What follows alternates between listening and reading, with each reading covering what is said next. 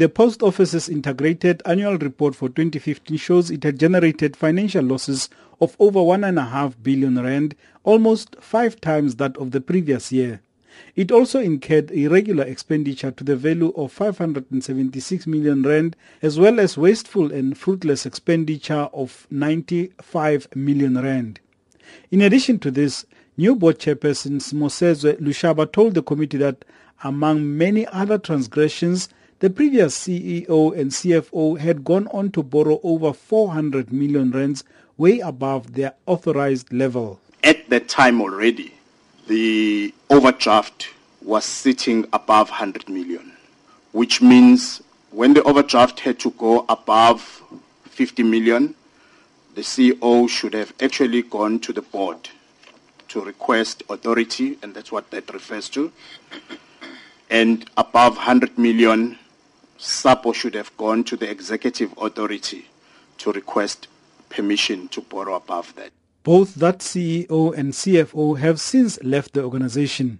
The post office had run out of money in its pursuit of disciplinary action and therefore accepted their resignations. Committee Chairperson Themba Godi questioned the criteria used to appoint people who clearly were not able to perform their basic duties. The kind of people that are appointed to to uh, management position, to comrade minister, to serve in the boards.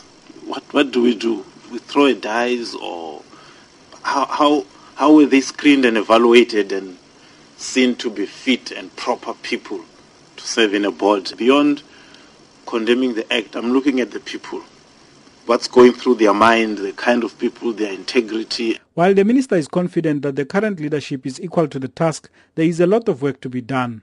The post office has had many of its facilities closed down because it does not have the money to pay rent.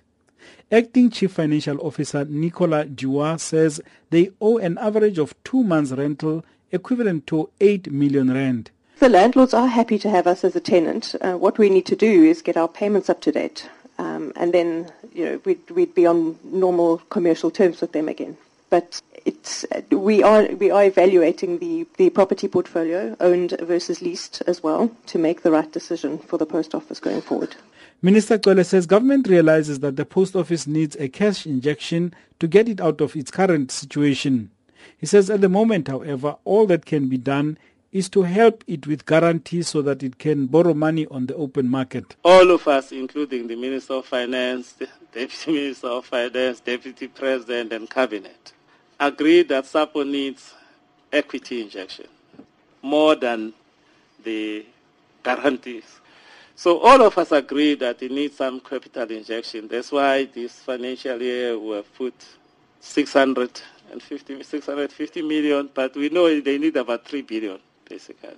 It is a drop in the ocean, but that's all what we could afford. CEO Mark Barnes says things are now done according to the book and the irregularities of the past are not being tolerated. There's every reason to believe that we can rescue this, make it financially independent within three years, no sooner. Expect to turn profitable in 2018, no sooner.